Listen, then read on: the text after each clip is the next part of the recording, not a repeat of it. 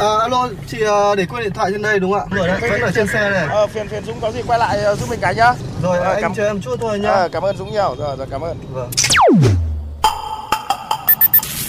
May quá có anh thay lốp giúp em ạ. Cảm ơn anh ạ. Ờ, không có gì, đi vào đường gặp tình huống khó khăn thì tôi giúp thôi. Thiên lý hữu tình.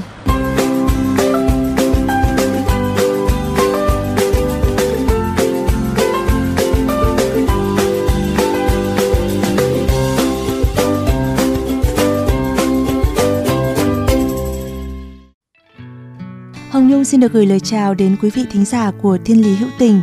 Chúc quý vị một buổi chiều lái xe với nhiều niềm vui và có được những lộ trình thật thuận lợi.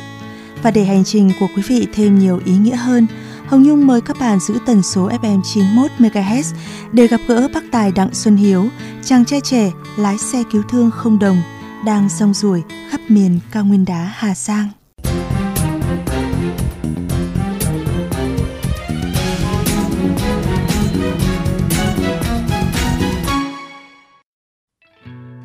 Quý vị thân mến, bốn năm nay rồi, người dân vùng cao nguyên đá Hà Giang đã quá quen thuộc với hình ảnh cậu thanh niên hai mươi tư tuổi lái những chiếc xe cứu thương không đồng hỗ trợ người nghèo bất kể là ngày hay đêm.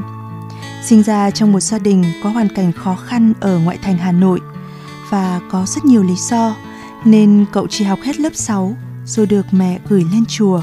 Vậy nên từ đó, Hiếu đã biết yêu thương và đồng cảm hơn với những người có hoàn cảnh khó khăn.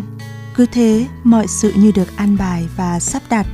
Cách đây chừng bảy năm, cơ duyên đến với Hiếu khi em tham gia chuyến tình nguyện phát quần áo cho người dân nghèo tại Hà Giang. Và chàng trai chín ích bén duyên với việc làm thiện nguyện từ đó. Năm hai nghìn không trăm mười tám, các quý thầy tại Am Vô Vi thuộc xã Tân Thành, huyện Bắc Quang, Hà Giang quyết định thành lập nhóm những người phụng sự với chiếc xe cứu thương không đồng đầu tiên, chuyên chở các bệnh nhân nghèo từ tuyến tỉnh lên bệnh viện trung ương và những bệnh nhân xấu số không qua khỏi về quê. Và cứ thế, thời gian trôi qua đã hơn bốn năm rồi. Hiếu vẫn đang miệt mài ôm vô lăng trên những chuyến xe, chở đi hy vọng trên những cung đường dốc quanh co để dành ra sự sống cho các bệnh nhân vùng cao nơi đây. Cứ chuông điện thoại reo là Hiếu lại nhanh chóng lên đường.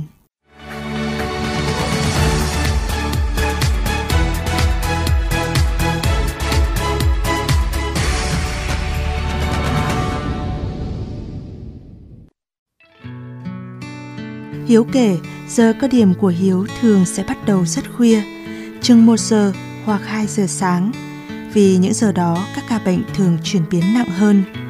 Tuy nhiên, qua số điện thoại đường dây nóng, Hiếu vẫn trực cố định hai mươi tư trên hai mươi tư giờ để mong hỗ trợ kịp thời, chạy đua thời gian với các bệnh nhân.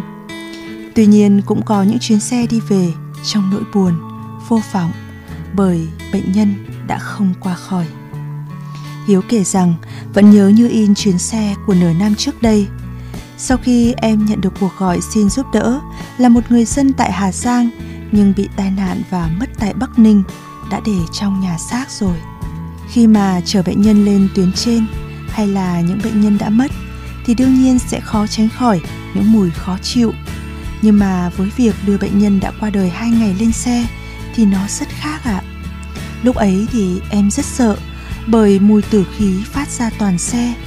Em đã cố giữ mình để không nôn ọe ngay trong xe và kiên nhẫn với điều đó suốt mười hai tiếng để đưa được người xấu số về nhà. Chuyến xe ấy em đã liên tục từ điểm tập kết xe xuống Bắc Ninh, rồi từ Bắc Ninh chở bệnh nhân về suốt mười tám tiếng đồng hồ.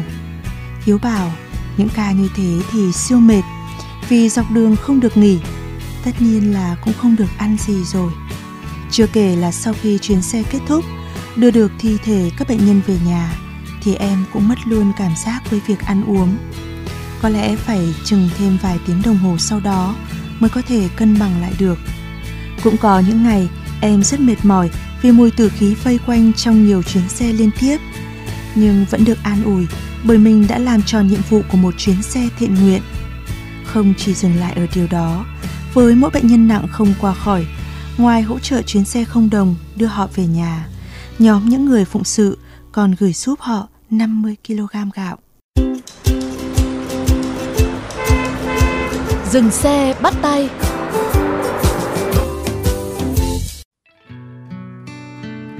Nếu là những chuyến xe chở người đã mất về nhà, nhất là những chặng xuyên đêm chạy qua đồi núi, thời tiết không ủng hộ, lại thêm chút mưa gió, chỉ một mình với nạn nhân xấu số. Sợ không? Hiếu nói, em sợ chứ. Nhưng dần rồi thì cũng phải quen thôi, và dặn lòng mình phải thật can đảm, bởi người nhà họ vẫn còn đang chờ mà. Không chỉ vậy, chàng trai trẻ còn chia sẻ, lái xe cứu thương là một chuyến xe vô vàn cảm xúc và đầy tiếc nuối. Trong quá trình vận chuyển bệnh nhân thì có một bệnh nhân mâu thuẫn với nhau ấy. Họ bức xúc mà họ không giải tỏa được ấy. Họ nghĩ đến những cái không được tích cực nên họ uống cái thuốc diệt cỏ, mà khi đã uống cái thuốc diệt cỏ rồi thì vào trong miệng nó cháy hết, miệng cháy hết nội tạng, là bác sĩ chẩn đoán là cháy hết nội tạng, không cứu chữa được nữa. Bác sĩ bác xin xe từ thiện đưa bệnh nhân về. Trên đường về thì hai vợ chồng biết là không cứu nữa rồi thì hai vợ chồng ân hận khóc với nhau. Lúc đấy thì mình cảm thấy trân trọng cuộc sống hơn, vì đã có những điều hối hận đã muộn rồi, không còn cứu chữa nữa. Chính từ những câu chuyện như vậy mà chàng trai trẻ luôn cảm thấy biết ơn cuộc đời, biết ơn người thầy của mình, vì đã cho Hiếu có cơ duyên được mỗi ngày làm việc tạo phúc, giúp cho cuộc sống của em trở nên ý nghĩa hơn rất nhiều. Chính bởi vậy mà không quản dù ngày nắng hay ngày mưa, trong màn đêm vùng cao lạnh giá, chỉ cần có cuộc gọi là Hiếu lên đường, không cần chuẩn bị, không cần hành trang gì ngoài tấm lòng và một chiếc xe xăng luôn sẵn sàng đổ đầy bình. Bởi vậy mà gần bốn năm trôi qua, Hiếu đã không còn nhớ nổi mình đã ôm vô lăng bao lần cho những chuyến xe không đồng này nữa.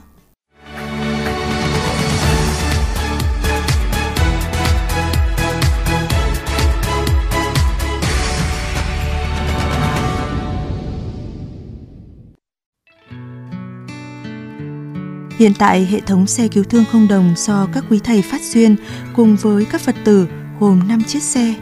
Hai xe được đặt tại Hà Nội, chuyên chở bệnh nhân nghèo đã qua đời hoặc các bệnh nhân nặng, bệnh viện trả về do không còn cơ hội cứu chữa. Ba chiếc xe tiếp theo được đặt tại xã Tân Thành, huyện Bắc Quang, Hà Giang. Xe chuyển tuyến các bệnh nhân nghèo, dân tộc thiểu số từ tuyến tỉnh về các bệnh viện trung ương tại Hà Nội điều trị, đưa các bệnh nhân không qua khỏi về quê nhà, phục vụ cấp cứu hai mươi bốn trên hai mươi bốn giờ trong phạm vi địa bàn. Vậy là mỗi ngày chỉ cần gặp khó là có xe ngay, những chuyến xe của hy vọng, chờ đợi. Và Hiếu ơi, em định làm công việc này tới bao giờ? Em không biết nữa, bởi em chưa từng nghĩ tới điều này ạ. À. Chỉ cần còn đủ duyên, em sẽ tiếp tục và sẽ luôn làm hết mình.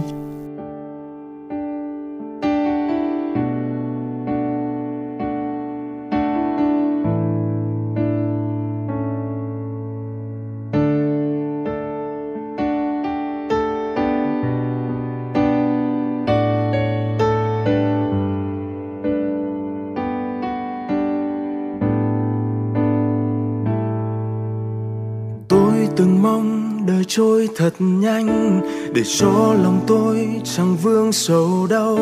Ngỡ như trên đời thiếu những nụ cười, muộn phiền giăng lối khắp nơi.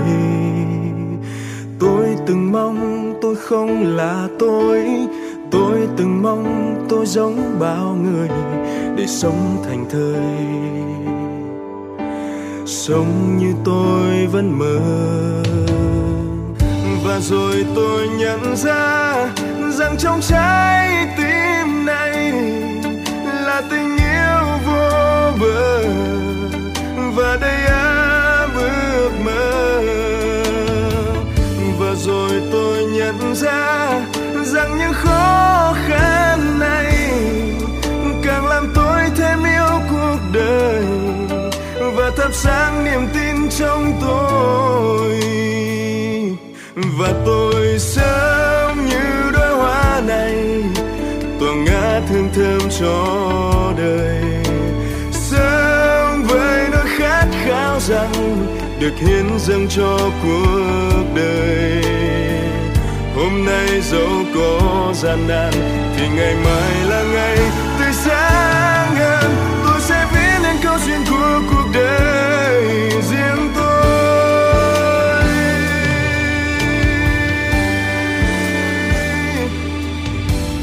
thân mến, Thiên Lý Hữu Tình hôm nay xin được khép lại tại đây. Nếu bạn có những câu chuyện hữu tình trên các cung đường của cuộc sống, hãy chia sẻ với chúng tôi qua fanpage Thiên Lý Hữu Tình hoặc qua địa chỉ email thienlyhuuting a còng gmail chấm com. Chương trình phát sóng chiều thứ ba, phát lại chiều thứ năm hàng tuần trên kênh vê o vê Giao thông.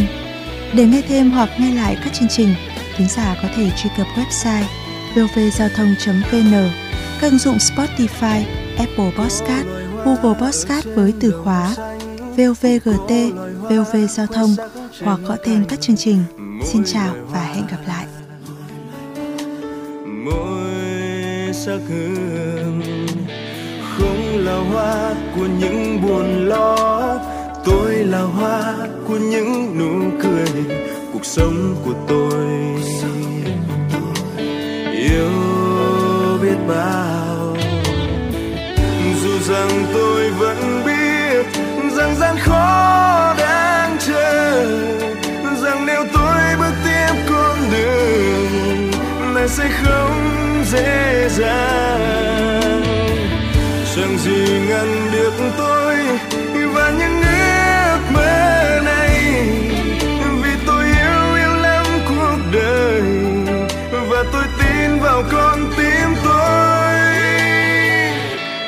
và tôi sống như đóa hoa này tỏa ngát hương thơm cho đời, sống với nỗi khát khao rằng được hiến dâng cho cuộc đời.